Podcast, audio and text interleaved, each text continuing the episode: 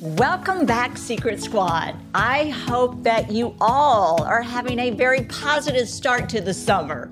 Today's episode is a little different.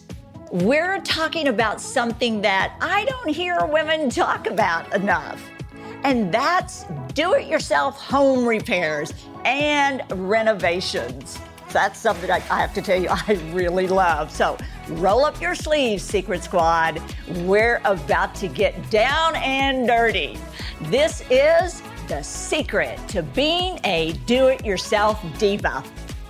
To help me with this topic, I have the amazing Barbara Kavovit dialed in. Barbara owns the largest female-owned construction company in New York, Evergreen Construction. Hello, Barbara. Robin, you had me at down and dirty. Here I am. Well, listen, I have a lot more things to tell the Secret Squad about you, but I can never, ever tell the Secret Squad and all the listeners out there who I have on and then continue speaking without letting you say hello and letting me say welcome. Well, thank you. Thank you so much for having me, and thank you for getting my name right, because not even Andy Cohen could get my last name right. Oh, shame. So. Well, listen, it's very important to me to always get someone's name right, especially someone who I'm so impressed with and someone who is just so amazing like you. So you're welcome. Thank you. So, you hit the nail right on the head. I mean, I think home improvement equals self-improvement. So if you know how to be able to do the minor and things in your home, fixing, repairing, then you'll be able to do anything in life. That's my belief. Gosh, I love that. I love the sound of that. Let me finish telling everyone everything it is I want them to know about you. Okay, so listen to this, Secret Squad.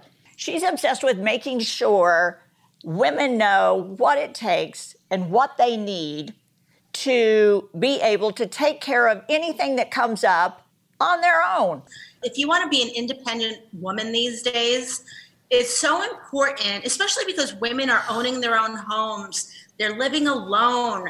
Not only that, but, if they're with their partner, why be a damsel in distress? I mean, there is no reason you shouldn't know how to hang a picture or fix a leaky faucet or stop a running toilet. You should know how to do all those things, and you should also be able to save time and save money and do it yourself. That's the bottom line. Thank you. I so agree with you, and that's why I am so thrilled that you are joining me today. Sadly, we're not together in the same room, but of course we all understand why we're connecting over this Zoom, and that's okay. That's okay. I think it's just another reason why it's a good example of how women can get anything done. We don't have to be in the same room together for you to spread all of your brilliance and to prove how women can be strong, they can be independent, they can get whatever needs to get done, they can get it done. So let me ask you this. Why do you think so many women are intimidated by getting down and dirty with renovations and repairs around their homes? Well, let me tell you why, Robin, because I think if you don't change the gene pool, so for example, women or moms have always taken their daughters and baked the cakes or fixed the perfect doily on the dining room table. It was never that they were in the garage with their dad learning how to hold a hammer. So when I was 9 years old, I was playing with the Barbie dolls, and my dad came home with 2x4s, and he put a hammer in my hand. And he said, Barbara, you're going to learn how to nail studs and understand how to build. So we built bunk beds together for my sister and I, and we slept on them. So for the next 3 weeks, I was building bunk beds with my dad. And it was such like a feeling of encouragement for my dad to be patient with me and to really teach me how to build. And that gave me like this feeling of, being empowered as this 9-year-old girl. And so that feeling was, I stayed with that feeling my whole life. And that's why I try and encourage other women and men, of course, to be able to do things for themselves. Wow. You know what? That speaks volumes about your father, I believe, and so much about you as a young lady, because think of how he felt spending that quality time with you, and then you also, like you just said, spending that quality time with him, and then the accomplishment of going to bed every night knowing you built that bed you were sleeping in.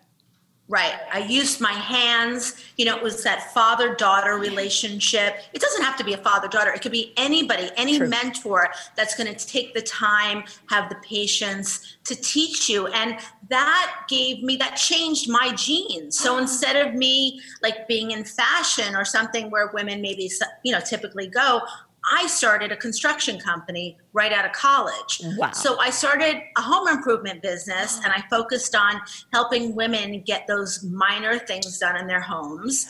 And then I built it into the largest female-owned construction company in the United States. Wow. So, and that's what I do today. Well, so it would be true to say that when you were 12 years old, that young, you fell in love with the construction world. You really believe you set the first step towards your future career? You know what I fell in love with? I fell in love with the feeling of confidence. Yeah. I fell in love with the feeling of, I believe that I can do anything I put my mind to do because my dad made me believe that. Oh. So when he put a hammer in my hand and we built something tangible and we built it together, it was almost like a feeling, Robin, of there was nothing I wasn't able to do. And that was a gift he gave me. Oh, I love that. And can I just maybe make this comment and question, because I'm looking at you and you obviously did not have to make a decision to either go towards this type of life of construction and the do-it-yourself and turn away from your femininity and your role as a woman. I'm looking at you, you're beautiful, you're feminine, you obviously still embrace that role in your life. So it can be said that you don't have to choose one role in your life. You can embrace yourself as a woman and still embrace that role in the construction world as you have. Don't you agree? Yes, I totally agree. And it just really goes to show that, I mean, when I grew up in the Bronx. We didn't come from any money. I wasn't given anything to start my business. It was just this sweat equity that I put in, standing out in a shopping center, going up to women, asking them if they needed things done in their home. And it was really just being persevering, being determined, being tenacious, but really still having that femininity that I've never lost. Like I still, you know, want to get my nails pretty and I want to just always have my hair done and look professional, but I'm a builder. So those are the things that I love to do. Like when I get a project like that, and it's like the emotional ghosts are kind of, you know, lingering in this office. And I feel like I'm doing it for other women too. Like I'm a pioneer in this business and I'm giving other women the ability to believe that they can do it too. And, you know, still have a line of tools that I designed for women and that can empower them in the home and, you know, write books and things like that. Oh, I love it. So basically you just pursued your passion and it happened to be in the construction world, the do-it-yourself world. Did you find it difficult navigating basically a male-dominated industry? You know, Robin, that's a great question. And every day it's a challenge. I've been in this business for 25 years, and every day I'm still challenged with how much knowledge can you really... People ask me, how much knowledge can you really have as a builder, as a general contractor, especially in the toughest city in the world? And, you know, as a woman, I had to prove myself and know 10 times more than a guy to be considered equal. And I'm still challenged with that every day, but that's okay because that gives me a leg up, so to speak, because I'll always go onto a job site and I'll be more prepared. And women have this great ability to be detail oriented. Uh-huh.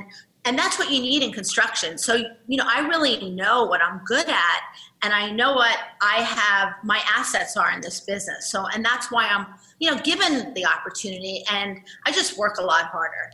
Wow. You know? Wow. That, you just spoke volumes about lessons for women to always remember. Maybe you do have to work a little harder to prove yourself, but you know what? That's okay. That's okay. There's no reason to really complain. There's no reason to make it a problem. That's okay, because it can turn out to be, of course, in your favor. You've proven that. So thank you. Absolutely. You're welcome. Thank you. I mean, I think also because I've had to prove myself time and time again, that it's like you said, it's not a problem. It's innate in me. It's something that I'm so passionate about, and I love to help other women in business and promote other women in business. And I believe that every woman can set out and dream, and they don't need to be handed anything. We just need the same opportunity, you know, and we'll do a great job, you know, so just don't give me anything. Just give me the opportunity. Oh, I just love your positivity. Everything is just so forward thinking. Just always have a positive attitude, because I don't know how often you're told this, but it certainly does come forward. It certainly is present to me with everything you're saying, that just, I'm looking at you, you have a positive outlook, your face, your voice, your mannerisms. So I hope that you're told this quite often, because I am certainly feeling it. So thank you. Thank you. Thank you for that. Your message is just so bright and positive, and so thank you.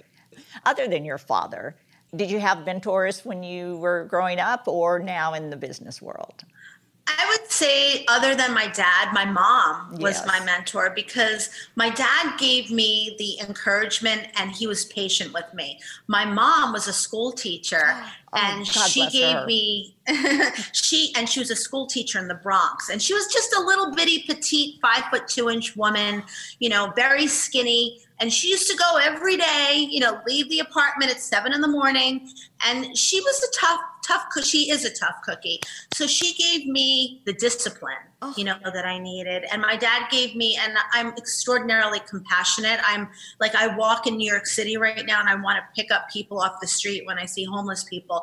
You know, my mom was a lot more harder. You know, she believed that, you know, everybody has the same opportunity, and, you know, but I'm more of a mush. I believe that not everybody has the same opportunity, and you have to give people where, you know, they don't have the opportunity, whether it be financially, emotionally, environmentally. I mean, there's all different situations where people come from. And I just believe that if you give people what my dad gave me, and that's the gift of patience and time, that you can help, you know, people, help human beings. And I mean, that's kind of my mission in my head in life, help people, you know, pick themselves up, because there's so many people that are down right now. Oh, wow. You know, your mother sounds like an amazing woman. So God bless her, number one, being a teacher. For being a teacher. I don't think they get enough praise. You're right. They don't get enough pay. So just tell her, thank you across the board for that. And you echo exactly how I felt and still feel, but I lost my mother a long time ago. But she was just the same way. I've always said that I'm the woman I am today because of my mother. So it sounds like your mother is a lot like my mother was. So I lost my dad, and, you know, every day, like I was just on the job site this morning, and every day he's with me. Every day, you know, even when the going gets tough, I hear my dad, I hear his voice, I feel his presence. And he always tells me to keep going. And that's why, you know, I wrote, I don't know if you know, but I have a novel out, Heels of Steel. And this book was really dedicated to my dad, because he gave me that inspiration to be able to do it. He really did. I love the book. I love everything about the book. So right now, let's just stop right now and tell the listeners the name of the book again and a little bit about it. Okay. So the book is called Heels of Steel, and it's about a girl from the Bronx, Bridget Steele. And it's a story about her and her father before he passes away, and about how she wants to be in the construction industry because she built these bunk beds, and how she comes into New York City and she starts a construction company, but she ends up going bankrupt. And it kind of follows the trajectory of my experiences. And, you know, she built a business, but then it doesn't work out. And really, she's broke. And, you know, her parents don't have any money, but she picks herself back up and she rebuilds this construction company and goes on to build one of the tallest skyscrapers in New York City. It's a powerful story. It is a powerful, it's a beautiful book. It's a powerful story. And once you start reading it, you cannot stop. You cannot put it down. Thank you. I want to give it away to one of your listeners. Oh, so, wow. Yeah. Thank you. Okay, so for all of our listeners. That and a toolkit. All right, everyone, go to I've Got a Secret with RobinMcGraw.com to find out more information about how to enter. So thank you. And I'm going to sign it. I'm going to sign it too. Oh, you'll sign it. Oh, that's so wonderful. And I'm going to give one of your secret squads a toolkit because it's important for women to be able to be self-sufficient, and it comes with a hammer. It comes with pliers. It comes with a little box opener so you can open your packages, because everybody's getting packages these days. You have no idea how I almost walk around the house every day with that, with a box cutter. I know. Comes with a very nifty tape measure and a level and hardware to hang your pictures. And what else do we have here? Oh, a wrench. I am dying. I'm going to enter. I'm entering the contest. No. Hex keys. I'm going to send you one anyway, Robin. And some hex keys because, you know, the bicycles, the toys, all those things, that the furniture you need to put together. So it's got a lot of stuff in here. And, and the other thing it has is my little guidebook teaching you how to do 10 things in the home that you've always wanted to do, but were afraid to ask. That is. And a great bag. And the precious bag, the beautiful bag. Okay, so listeners, let me tell you, you do want to go to I've Got a Secret with RobinMcGraw.com and enter to win this tool. I want to say bag, purse, tote. Because tote is great. It's amazing. And it really does have everything you need. Everybody should have this. The opportunity to build a home if you need to. Thank you so much. Thank you so much. You're amazing. Welcome. I hope it helps. I hope it helps your secret squad. Come on, secret squad, get busy. So on every podcast, I have what's called Drink of the Day. And one other thing we'll talk about later, but the drink of the day today, of course, we can't enjoy it together because we're not together, but I still have to do it. The listeners can always go on I've Got a Secret with RobinMcGraw.com and you get to see the drink put together. It's always a beautiful photo and you get to see the recipe so you can make it yourself at home. And so now I'm going to talk about our drink of the day. Okay. The drink of the day is a spiked strawberry lemonade. And it's really, really beautiful. And it's something you build yourself because you can add or subtract some things and do whatever. So it's about constructing a beautiful drink of the day. Okay, it has 1.5 ounces of vodka, 3 fresh strawberries sliced, 1 ounce of simple syrup, 3 ounces of lemonade. You add all of the ingredients and the ice into a shaker. You shake for 10 seconds. Then you pour it into a glass of your choice. Garnish with a fresh lemon peel and some mint. When it comes all together, it's so beautiful. It's the perfect time of year for it. It's something you can kind of construct yourself. You can choose what to add. You can take that vodka out if you want to. The first page of a book never tells the full story. And those news alerts and headlines, like the ones we get on our phones, don't even scratch the surface of what the story is really all about. Stories are like people, multi-layered and complex. It takes some digging to find the truth, but when we find it, it can change our world. We like to dig. The news on Merritt Street, essential television.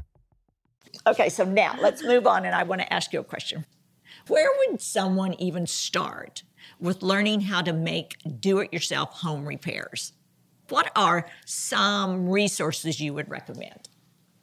I mean, I would definitely, the first thing I would do is have a toolkit, because if you read or you Google, you're not going to understand what it means to use a hammer, to use pliers and a wrench, if you don't physically pick it up and start. You have to start somewhere. So I always say, like, hang a picture. That hanging a picture is something that you can't really, it's not electric, it's not plumbing, you're not going to flood your house or get hurt. So do something simple, get all the components, because the biggest thing about why people don't want to use tools or do it yourself is because they always say, oh, I don't have this, I don't have the right tools, right. Or I didn't know I needed that. So like with the toolkit that you're giving away, in the book, it says how to hang a picture and everything that you need to hang a picture. So what I would do is make sure you have all the components to hang your picture. So you need a hammer, you need your picture hook, you need a tape measure, you might need some tape so you don't mess up your wall, you need a level. I was just going to say level. Those are so handy. Yeah. Make sure you have all your components, make sure that you know the position of where you want to hang your picture. And you can even, a little tip of the day from me, if you want to just give it a shot of where to pinpoint that picture, you take a piece of newspaper, right? And then take your picture and trace with the newspaper the size of your picture. And now you'll have the cutout from the newspaper of the size of your picture. Tape that newspaper on the wall, okay? Then keep it on the wall, take your picture and go right over it and nail and do everything, and then pull the newspaper right out from under it. Brilliant. And you'll know exactly. So those are like little tips. And once you do this, you'll be like, it's such a feeling of, you look at the wall and you look at where the picture was, which is probably on the floor, and you say to yourself, oh my God, I hung the picture myself. I did it. Yes. Okay, what's next? And you feel that feeling of, I did it. I love it. I love it, because some people would just automatically let it sit on the floor or lean against the wall until they've made that call to call the person they think they needed to hang the picture. They've spent the money now to pay this person to do it, when in reality, they could have done it themselves. And it's such an accomplishment. Yeah, and this is a way to try. You can try. And you know what I love when you suggested put together your toolkit, because it's a one-time thing. It's not like you buy something, use it, and you've used it, you've got to replace it. No, a toolkit you have forever. That's forever. It's the basics. I love that. I love that. I actually have a tool collection that, because I love doing renovations around my house. I love doing things myself. It's like I'm going to take it on and I'm going to do it. And you're right, that accomplishment. I love your suggestion about that newspaper. And I have just one little tip, and you can tell me if I'm wrong. I feel like, and I've learned the hard way, of course, because I've done it, but I feel like a lot of times people hang their pictures too high. Yeah. Don't you think?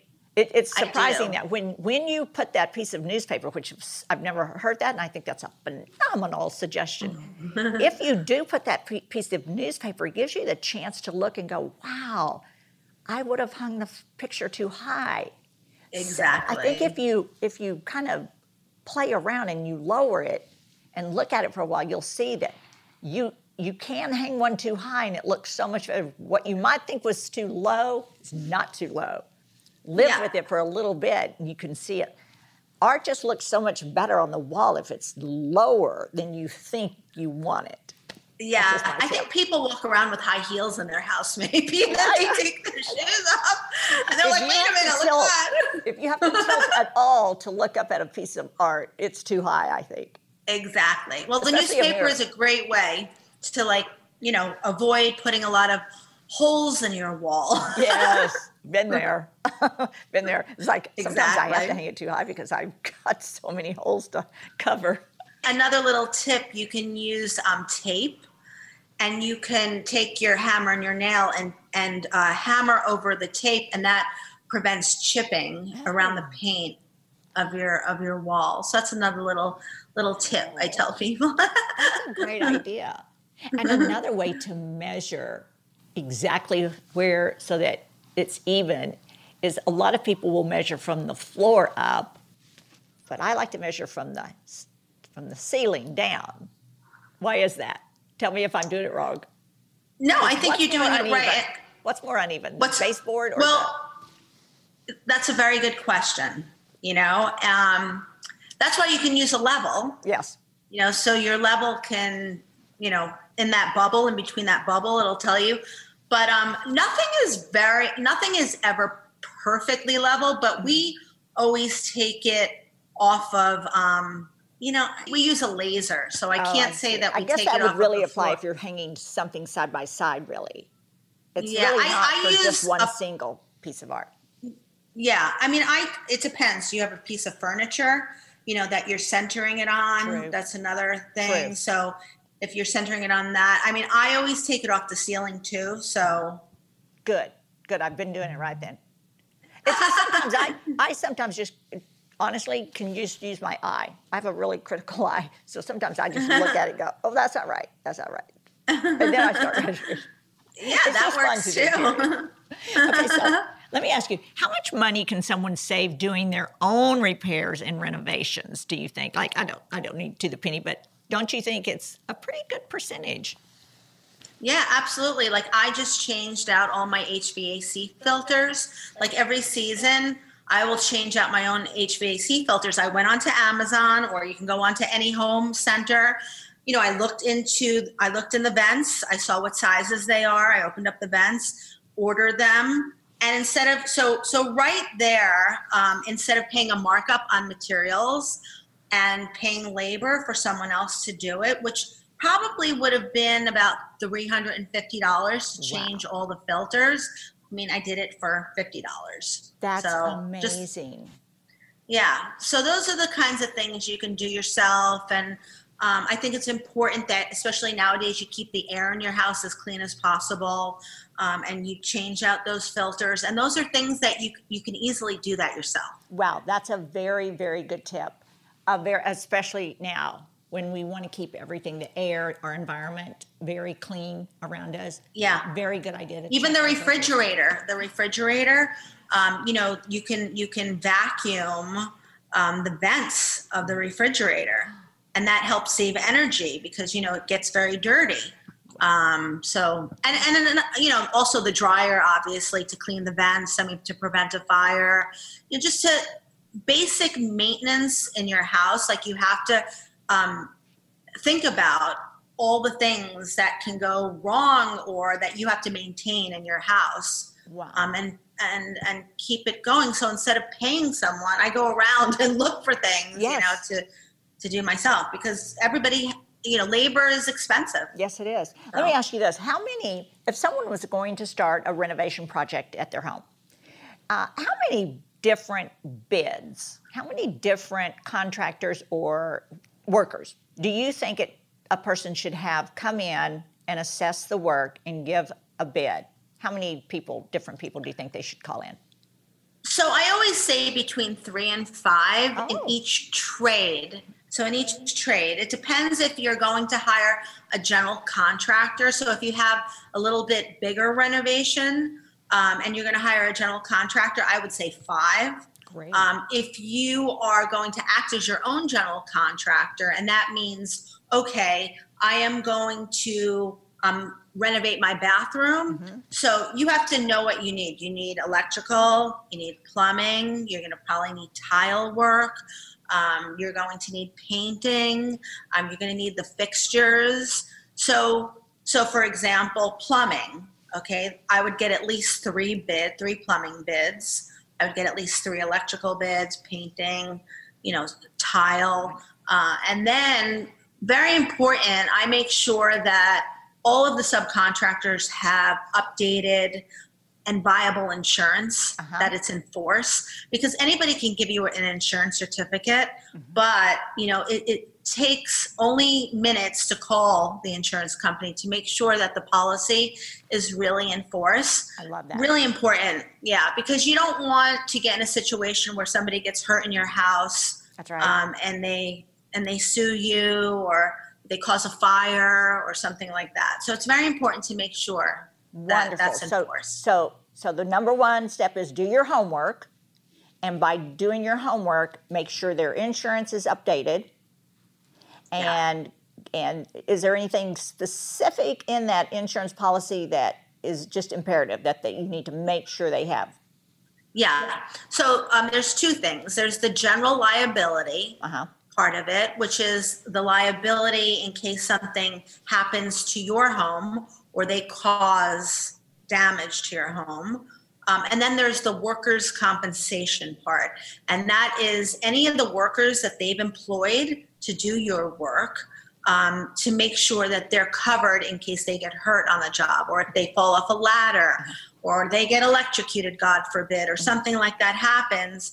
Their workers' compensation policy goes into force and pays for them to go to the hospital, to get, you know, medical coverage. So you don't have to be worried about that. What kind of a website would someone go to find out this kind of information? You can go to, in your local town where you live, there's the Department of Buildings.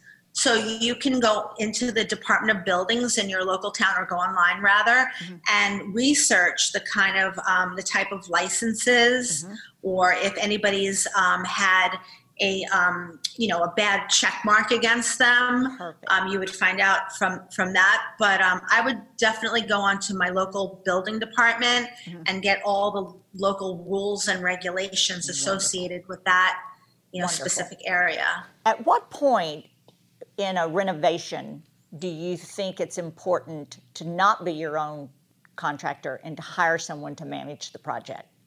Does that make sense? Like, how big of a project can you manage yourself at home? Do you think one room, and then, or what? At what point do you think it would be wise to hire someone to manage the renovations? I mean, there's always like a test that I give people about their level of DIY knowledge. So if you have no idea about anything regarding construction, my first thing I would say to you is get some knowledge before you hire anyone, because you don't want to be taken advantage of. And, you know, the more knowledge you have, the more power you have. Right. So no matter what you're doing, if you're hiring somebody from the outside, you should have basic knowledge. But I would say you can do things yourself, like painting. That's something that you can hire a painting contractor and know the questions to ask. You know, what color should I use, the light, how it hits my room, what kind of lighting I have, what kind of sheen I want in my room, if I want high gloss or, you know, eggshell or flat, or do I have a lot of divots in my wall or imperfections in my wall. I mean, these are things you can easily read about and acquire the knowledge that you need pretty quickly. Anything to do with like electrical and plumbing and concrete, masonry, foundations, definitely you should not tackle on your own. Anything structural, you should not tackle on your own.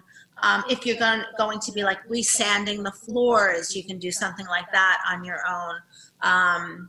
Wallpaper you can do on your own. But just, you know, anything, I would say finishes. I would call that finishes to a room, no problem. When you start to change walls, take down walls, like God forbid you don't know if it's a bearing wall. That's you want to enlarge your room and maybe it's a bearing wall to your house.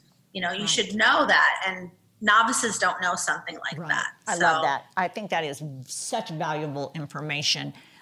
One more question I wanted to ask you about taking on a project yourself or hiring someone to come in. How do you feel about, or and is this ever done? Because I just thought of this as you were saying this. How do subcontractors, a painter, an electrician, God forbid anyone would do that, not knowing how to do electricity, but how do those subcontractors feel about you asking them to come in and paying them to do a consultation, basically telling you exactly what you just said, giving you the list of everything you needed to know? And I'm kind of thinking of as the painter, like coming in. Do they do that that thing? Would they do something like that, coming in and saying, okay, Robin, here's what you have to do so that when you paint this room, you're going to get exactly what you want. Do you know the difference between the type of paint, flat, you know, enamel sheen, that kind of thing. Do you know how to look for the divots? Do painters ever come in and consult, and then you pay them a small fee and they leave and now you know everything you need to know?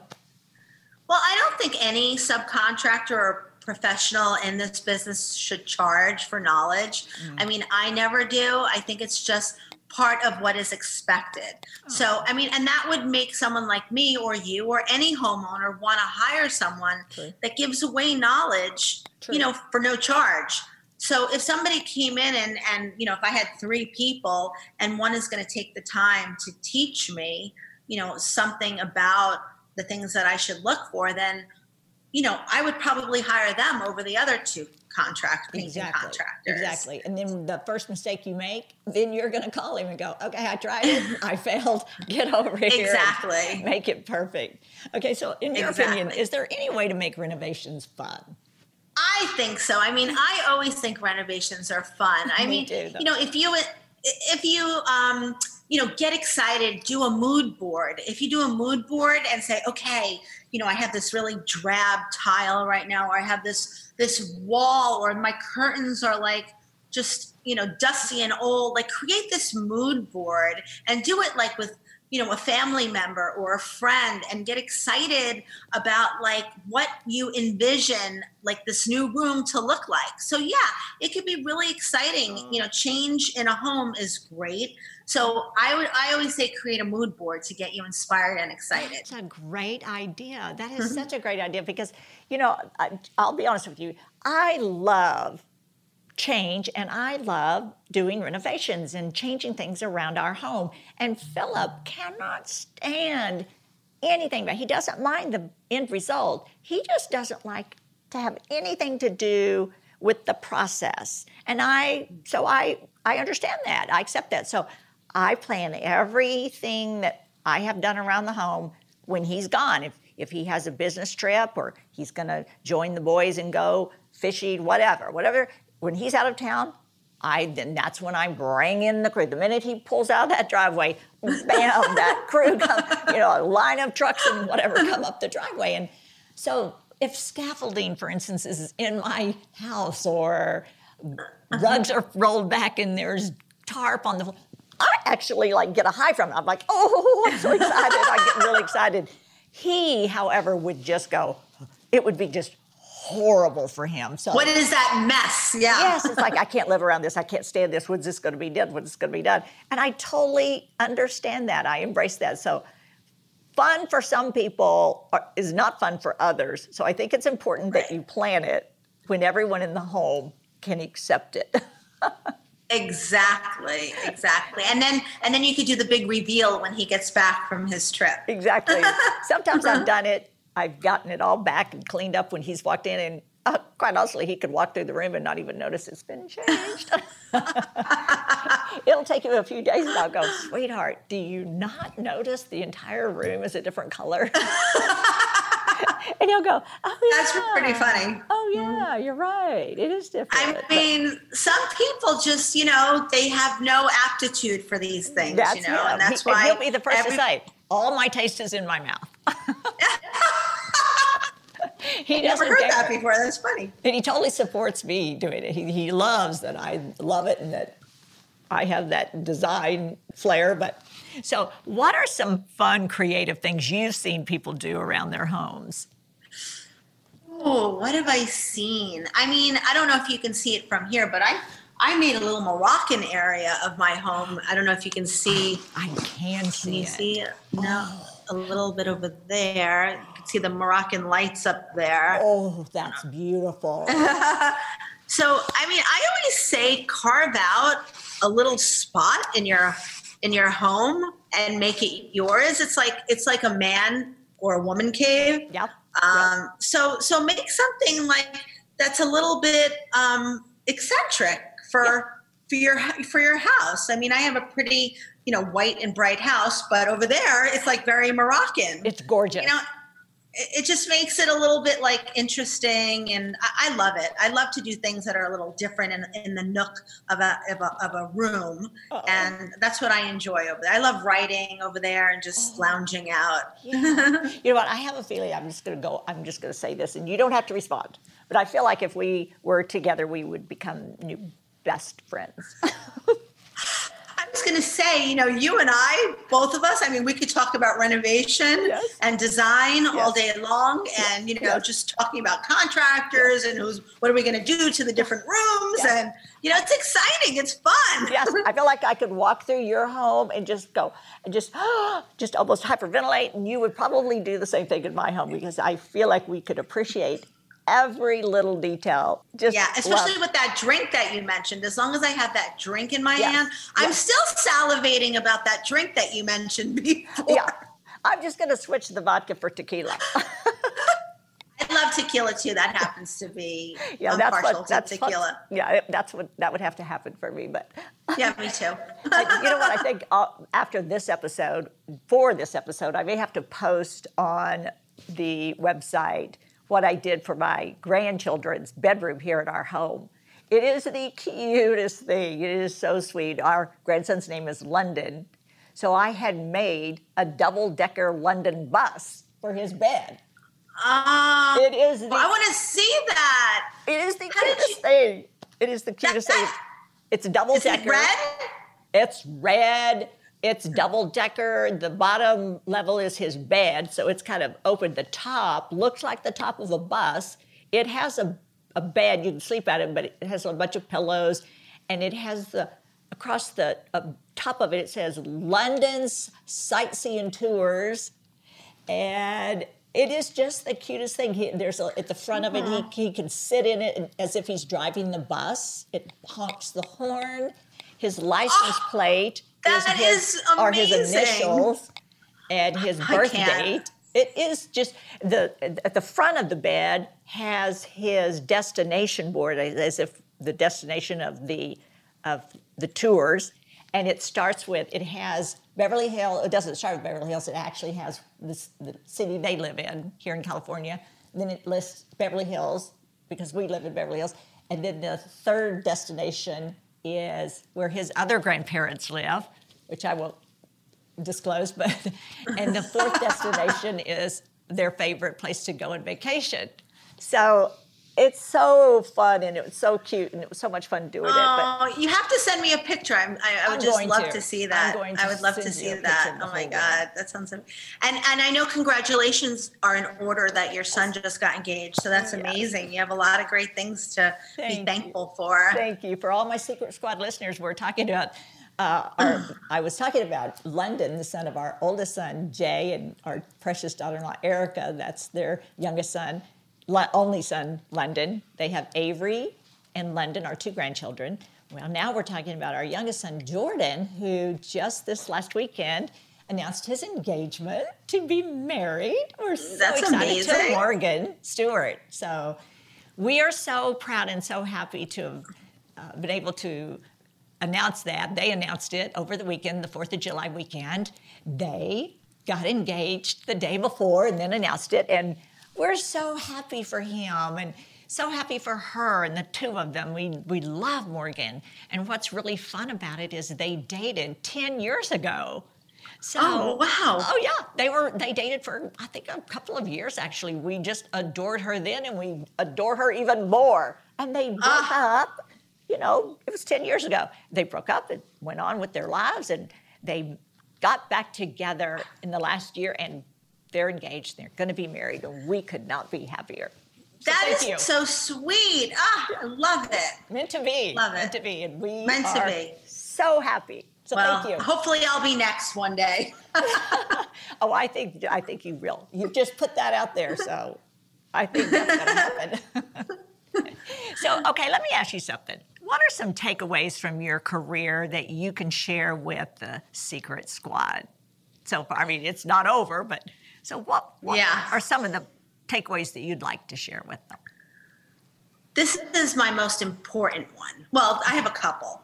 Okay. Number one, Never take no for an answer. Love it. And let me tell you how many times I've been told no in my life. I can't count. So never take no for an answer, because if you just go with the word no, then you'll never realize what you might have achieved.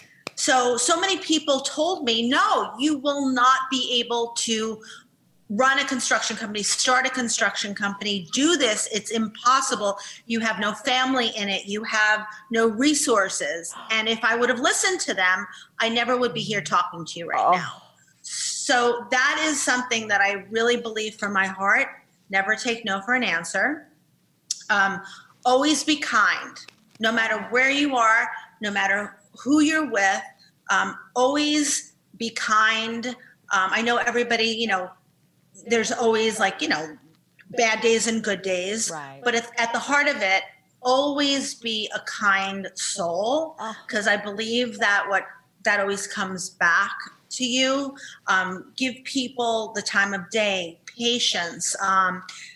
The other thing is to have perseverance, And what I mean by perseverance is just because you don't make it the first time around, because you probably won't, or the second time, maybe not the third time, and you might fail miserably. Never quit. Get up. Maybe you want to take a day off, or, cry, do whatever you have to do, but get back to it. And I believe that if you don't quit, you will eventually achieve success. And it'll be the type of success that is it feels so good deep in your core that you'll be able to do so much with that spirit that you've kind of it's a foundation. It's a foundation that's so important to everything in life, not only building. I mean, everything in construction is based on a strong foundation, but that's everything in life is based on relationships, business, construction, everything. So that's why I always tell people perseverance, determination, don't quit, don't take no for an answer. It's something that I say over and over and over in my head, because God always, you have good days and bad days, and you might feel that way. That's true. But just don't do it. Just keep going. That is very, very good, solid advice. I think it's so true. And I think it's great advice. Thank you. And you're just, thank you. It just sounds like just the most solid advice, because you're right. No one's going to succeed every time. You have to accept the fact that life is not a success-only journey. Yeah. And the other thing is, opportunity takes you many different places. Even though you might not think that this is a great opportunity or you're not going to make money, take the opportunity, see where it leads. There's just so many doors that are open for you and so many things that you can learn from and take away. And just don't be focused on, I always tell people, don't be focused on money all the time. Money will come, you need money obviously to eat and the basics, but don't hang your hat on money. Hang your hat on being passionate about what you love to do, and the money will come.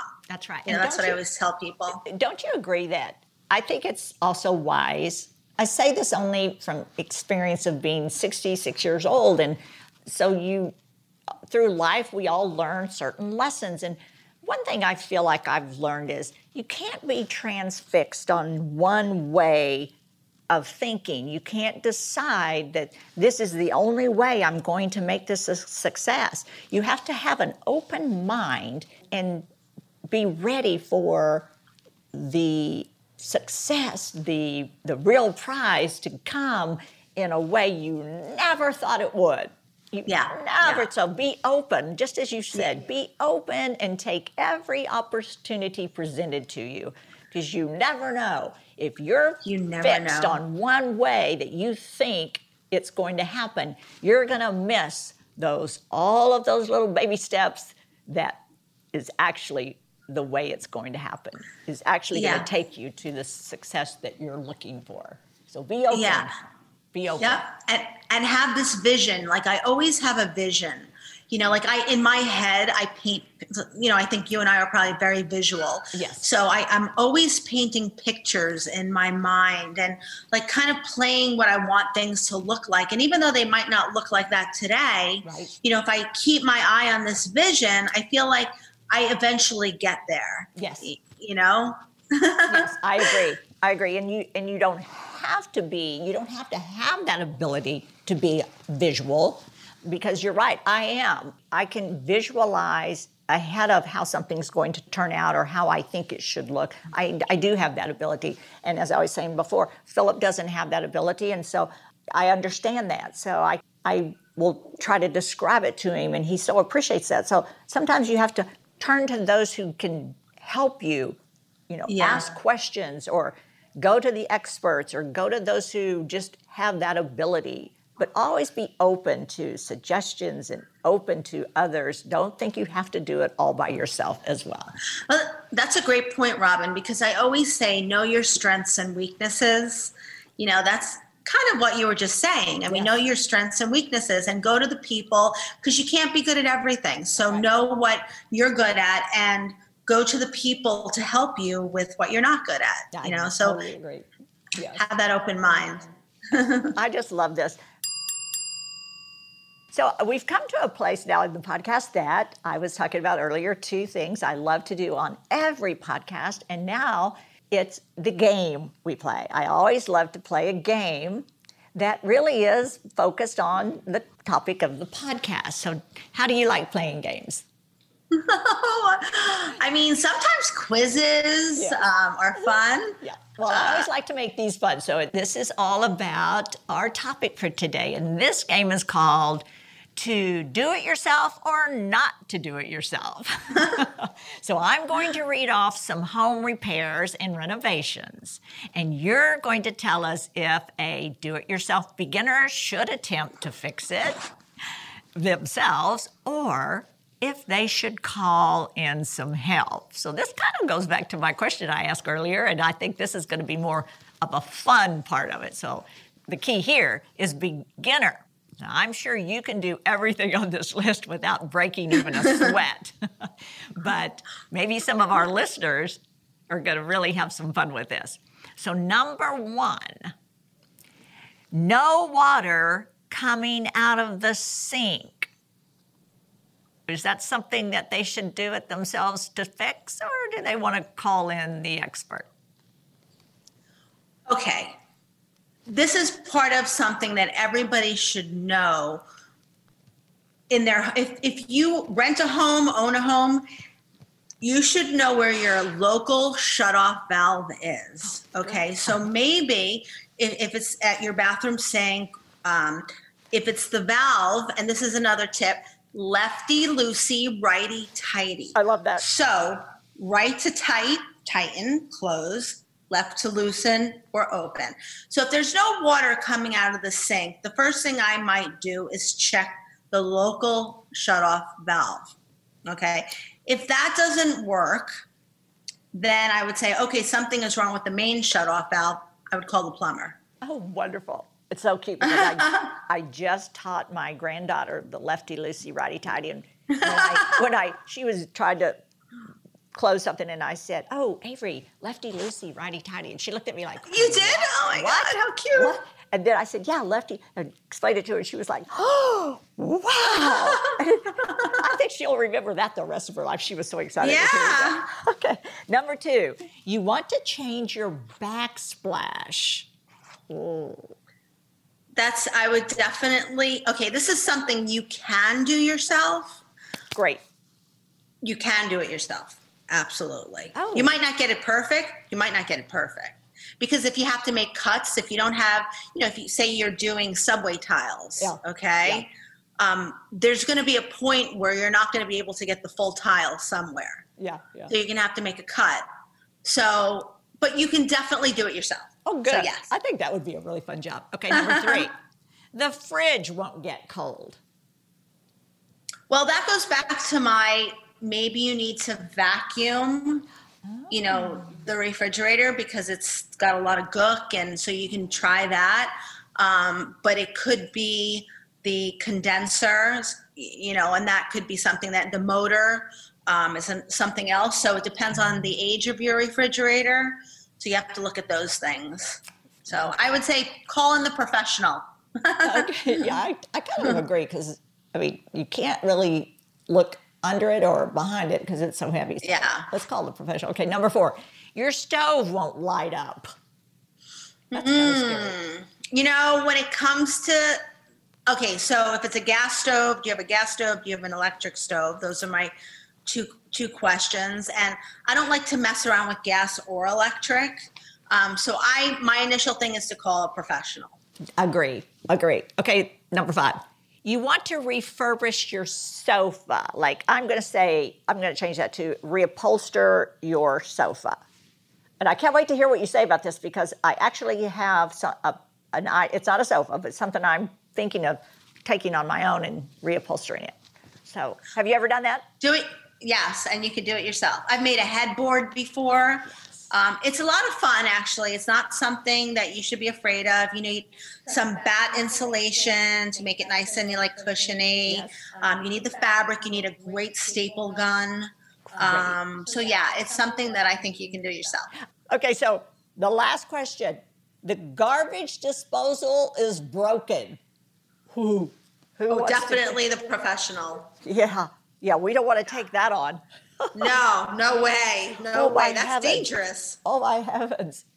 Okay, so listen, you have been so much fun. I feel like I've kept you probably longer than I should have, because you have been so informative. Like, I feel like now I can, even though I have been, believe it or not, Philip and I built a home in Dallas. Before we moved out here, we had numerous homes in Texas, and we built the home we actually moved out of to move out here. And I was the contractor. I hired all the subcontractors. You did? Yes. I designed the whole house. I took everything I wanted in the home, drew it out, and did everything, and went to the architect. And he said, I've never had anyone come so prepared with every detail of a home.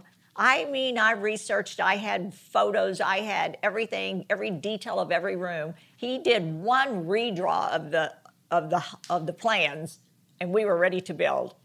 And I was the contractor, and I've never enjoyed anything more. And it took 9 months to build the house. So this is your home that you're living in now? No, it was the one we were living in when we moved out here. We moved out of that home to move here. And I never enjoyed anything more than taking that project on. And my one little secret I will share with everyone. Every Monday, I would go check, make sure everyone showed up for work. I would go every day, of course, and check on the job, this and that. And I would ask them, what's your favorite pie? And they all knew on Friday they were all going to get their favorite pie. Really? Anybody want peach pie? Because peach pie is my favorite pie. Oh, how fun. I did have to have a few peach pies, but believe it or not, the majority would be a chocolate cream pie or banana cream pie. I did a few apple pies. I did not make them all myself.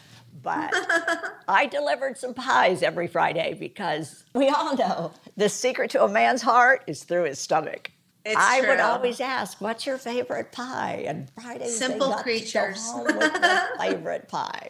Maybe that helped. Maybe it didn't. But I have to tell you, I never enjoyed anything more than taking that project on. So yeah, I love to build. I'm looking for a project right now. I mean, I love to build homes. I like to take them out of the ground and build from scratch. So I'm always looking for land to build. And, you know, I built the house that I live in now, and it's a pretty rewarding feeling to know that you built the place that you're living in. I totally agree with you. But, you know, this has unfortunately brought us to the end of this episode, and I'm really sad. I want to thank you so much for all of the helpful tips today, because I think the Secret Squad is ready for all of them to be do-it-yourself divas. That was my goal, and I think everyone out there is definitely do-it-yourself divas by now. Can you tell everyone where to find out more information about you and your businesses? Sure. Well, Robin, you can go on to Instagram, and I am at Miss Barbara Kay, MS Barbara Kay. You can also check out my tool line. It's Diva, D-I-Y-V-A by Barbara Kay. And you can check out my books. I have 3 books out, Heels of Steel and 2 home improvement books, and they're all available on Amazon. Love it. And if you want to look for me, for my construction company, just to kind of see what projects we're building, that's Evergreen Construction, and we're located in New York City. And if you want to look for me, for my construction company, just to kind of see what projects we're building, that's Evergreen Construction, and we're located in New York City. But yeah, I mean, so anyone that wants to get in touch with me, they usually do it through Instagram. I get a lot of messages through there, so. Well, that's wonderful. So Secret Squad, if you liked this episode, make sure to leave a comment and subscribe. I read all of your comments. I love it. It's one of my favorite things to do every day. And visit I've Got a Secret with RobinMcGraw.com for, well, a lot of extras from this episode. So I'll see you next Wednesday. Bye-bye.